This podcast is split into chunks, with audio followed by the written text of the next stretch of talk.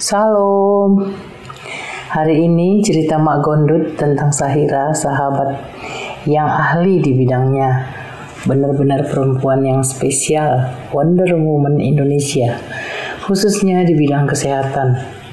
Kesibukannya menumpuk, tapi masih menyiapkan atau menyisihkan waktu untuk bersosialisasi dalam sebuah komunitas klub sosial. Saya aktif di klub ini. Dan di sinilah kami bersama-sama Sahira selalu aktif membantu masyarakat yang mengalami musibah, bencana alam atau lain-lain, permasalahan kesehatan dan pendidikan. Rumah Sahira yang lokasinya di tengah kota juga sering dipakai sebagai tempat kumpul, rapat, dan selalu terbuka untuk kegiatan-kegiatan sosial lainnya. Saya tidak memilih teman, siapa-siapa saja yang sudah menjadi member dari klub, menjadi sahabatnya. Dalam berkarya, membantu masyarakat yang memerlukan bantuan kasih dari klub ataupun pribadi Sahira. Semua dilayani dengan baik, benar-benar pribadi yang pantas diteladani dan selalu ramah dan rendah hati. Sudah 30 tahun selalu bersama dalam kegiatan klub sosial bukanlah waktu yang singkat. Banyak hal yang sangat membantu yang dibuat oleh Sahira. Bantuan moral di mana Sahira selalu memberi semangat pada kami, khususnya pada saat-saat kami lemah, undung, atau kecewa, dan selalu menyampaikan pesan-pesan kepada kami, khususnya Mak, supaya kami lebih percaya diri dan vision juga, terutama sehat dan segar. Tapi pesan-pesan yang disampaikan secara lisan atau WA medsos adalah ayat-ayat firman Tuhan dari Alkitab. Padahal saya bukan beragama Kristen, jelas bukan Kristen, tapi selalu mengucapkan ayat-ayat firman Tuhan bila menyampaikan pesan-pesan dalam sambutan-sambutan resmi dalam satu acara ataupun dalam ngobrol ngobrol-ngobrol sehari-hari. Tapi tidak menyebutkan ayat dari kitab yang mana, hanya kata-katanya saja. Tapi mak tahu dan sering kali bingung, sekaligus kagum. Karena kami yang aktif di bidang teologi Kristen sebagai pengajar, pengkhotbah, ataupun hamba Tuhan, sangat jarang mengucapkan ayat-ayat firman Tuhan baik secara lisan dalam obrolan-obrolan sehari-hari maupun tertulis via WA, medsos, dan lain-lain. Di dalam lingkungan komunitas klub yang di dalamnya adalah mayoritas non-Kristen, misalnya dia memberi kekuatan kepada yang lelah dan menambah semangat kepada yang tiada berdaya. Yang terdapat dalam kitab Cisaya 40 ayat 29. Tuhan adalah terangku dan keselamatanku. Kepada siapakah aku harus takut? Tuhan adalah benteng hidupku. Terhadap siapakah aku harus gemetar? Tertulis di Mazmur 27 ayat 1. Selanjutnya, akhirnya, hendaklah kamu kuat di dalam Tuhan, di dalam kekuatan kuasanya. Terdapat di kitab Efesus 6 ayat 10. Seringkali diucapkan sahira dalam obrolan sehari-hari di antara kami.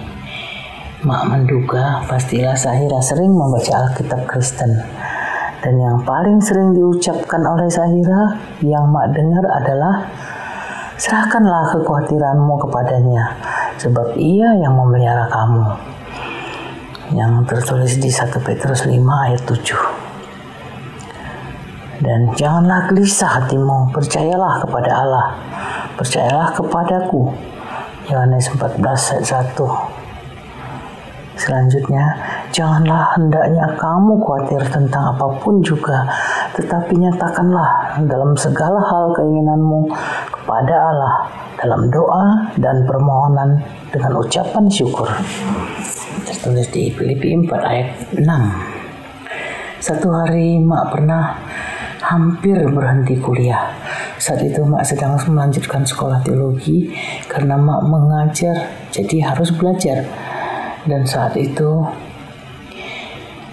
Mak sangat waktu mak sangat sempit sibuk rupanya Saira mengetahui sikon mak saat itu dan saat ketemu sama mak Saira mengajak ngobrol lebat mata dan menanyakan masalah-masalah yang mak hadapi benar-benar terbalik seharusnya maklah yang mengenalkan Injil kepadanya ini justru Saira yang mengucapkan ayat-ayat firman Tuhan yang menguatkan mak Suatu hari pernah teman mak terlalu fokus pada pekerjaan dengan keuntungan yang fantastis.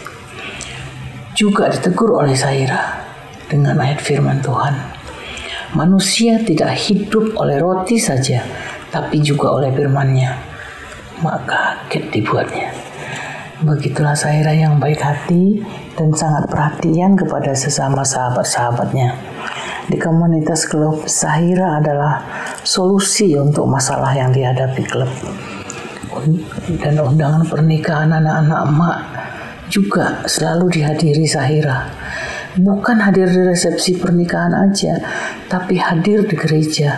Dari awal acara ibadah pemberkatan nikah sampai dengan selesai salam-salaman, Sahira tetap hadir. Mak juga selalu mendoakan kegiatan-kegiatan Sahira seperti yang dimintanya. Doakan ya mak, aku mau ditugaskan ke negara US untuk suatu tugas berat yang diemban pada tahun 2001. Sebenarnya seminggu setelah saya off New York, mak juga off ke LA, tapi dengan tujuan yang berbeda. Kalau Sahira urusan negara, bidang kesehatan. Kalau mak urusan sekolah anak-anak mak yang ikut program pertukaran pelajar di kota Wisconsin, Madison. Setelah selesai urusan mak di US, mak kembali ke Bandung tepat di tanggal 9 September 2001, dua hari sebelum gedung kembar New York ditabrak pesawat teroris. Mak balik Jakarta via New York.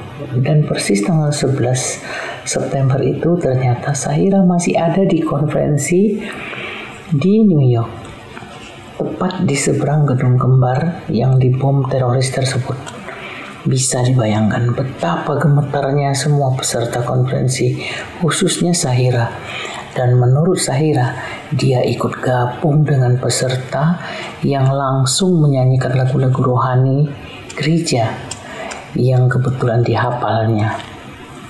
Khususnya lagunya Salibmu, salibmu, tapi versi Inggris. 40 jam tertahan di gedung tempat dia dengannya konferensi makan dan minum seadanya saja apa yang ada di ruangan itu dan selama dua minggu tertahan di US tidak bisa balik ke Jakarta. Cerita Sahira sampai di Bandung sangat seru, benar-benar petualang dadakan. Tapi setiap hari menghadiri ibadah gereja, mengikuti reaksi orang-orang di sana yang merasakan dan mengatakan kejadian gedung, gedung kembar itu adalah awal dari kiamat dunia atau akhir zaman. Di mana-mana ibadah, di mana-mana berdoa dengan tekunnya dan Sahira mengikutinya. Tiada hari tanpa ibadah. Sampai dengan bisa take off dari Kanada ke Jakarta dengan aman, tentram. Di dalam kasihnya, kasih anugerah Mesias katanya. Sahira selalu mengatakan Nabi Isa atau Al-Masih atau Mesias. Belum pernah mengatakan kasih Tuhan Yesus Kristus, Mak juga tidak mau memaksakannya. Biarlah waktu yang akan membuktikannya semua. Tapi Mak yakin Roh Kudus sudah menyertai Sahira dalam segala perbuatannya dan doa-doanya. Mak hanya dapat berdoa supaya Roh Kudus terus menjamah dan merangkul hatinya untuk tetap di dalam Yesus.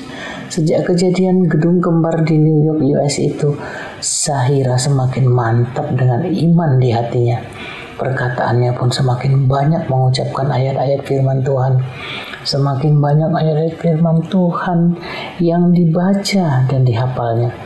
Makanya bisa berdoa dan berdoa untuk iman rohani Sahira yang sedang dialami, dinikmati, dan memenuhinya, supaya semakin bertumbuh dan Roh Kudus semakin kuat di dalamnya, sehingga Sahira semakin kuat menjalani kehidupan bersama yang dikatakannya Nabi Isa atau Al-Masih atau Mesias yang mengasihinya.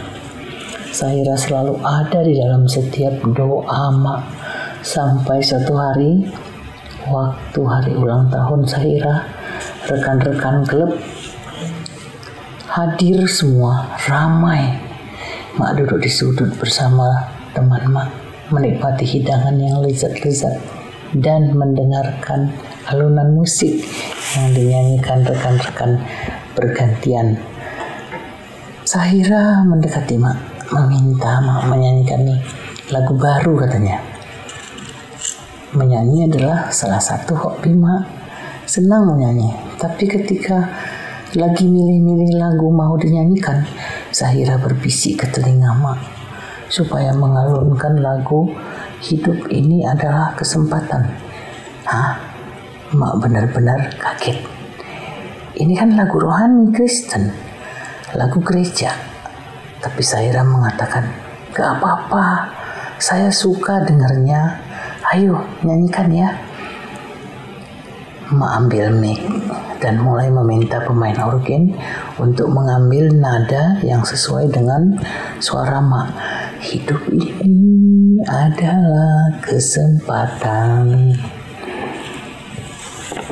Tapi tiba-tiba ada yang mengambil mic, menarik mic dari tangan mak. Ternyata Pipik sepupu Sahira dan langsung mengambil acara, mengambil alih acara dengan mempersilahkan Pak Bambang untuk mempersembahkan lagu kesayangannya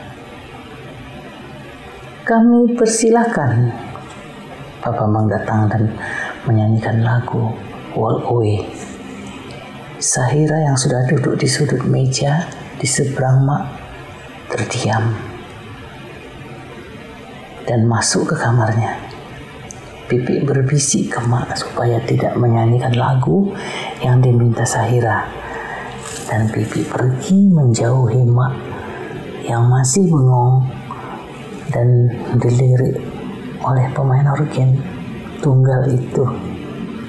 Akhirnya Mak tersenyum karena banyak mata yang memandang seperti bertanya-tanya kenapa tidak jadi menyanyikan lagu yang diminta oleh Sahira.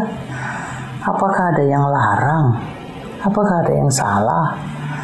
Sejak kejadian itulah sepertinya Sahira banyak dibatasi bergaul dengan komunitas klub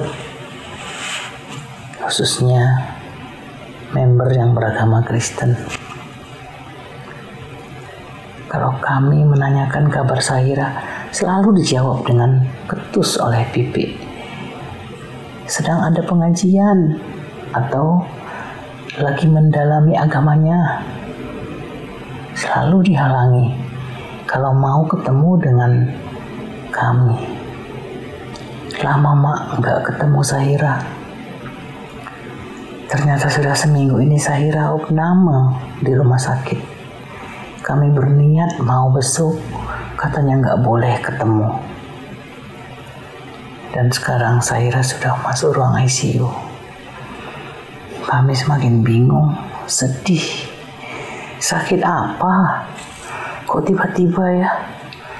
Dan sudah tidak bisa ketemu. Tapi kami terus mendoakan supaya Sahira sembuh dan aktivitas kembali.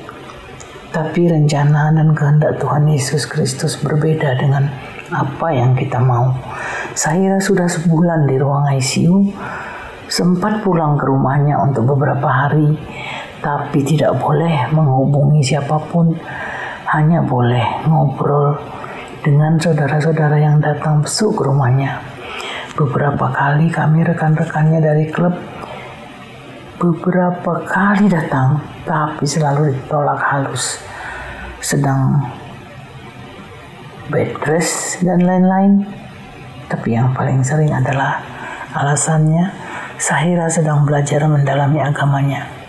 Akhirnya Sahira meninggal dunia. Setelah dua hari dia ICU rumah sakit Semoga Tuhan Yesus Kristus menilik hati Sahira yang rindu padanya, yang sudah menyerahkan hidupnya kepada Tuhan Yesus Kristus. Selesai acara pemakaman Sahira, Mak masuk ke mobil untuk kembali ke rumah. Tiba-tiba ada yang mengetuk pintu mobil. Oh, ternyata Bibi Ija.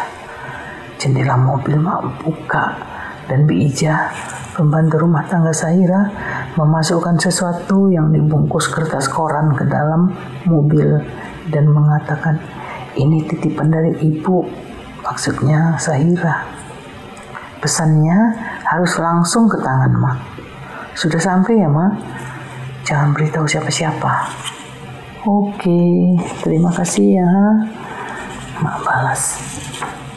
Ternyata Sahira masih ingat Mak tapi selalu dihalangi oleh keluarganya. Mereka melihat iman Sahira sudah melenceng dari iman mereka. Sahira sudah sering dilihat keluarganya membaca Alkitab, bukan kitab agama yang dianutnya. Sampai di rumah Mak langsung buka titipan yang diberikan Bibi Ijah tadi. Yang dibungkus kertas koran itu adalah sebuah Alkitab Alkitab yang agak lusuh, tapi namanya nama Mak. Hah? Alkitab ini nama Mak? Kepunyaan Mak? Kok bisa? Ada nama Mak dan tahunnya 1993. Dan ada sepucuk surat yang dilipat kecil di dalamnya.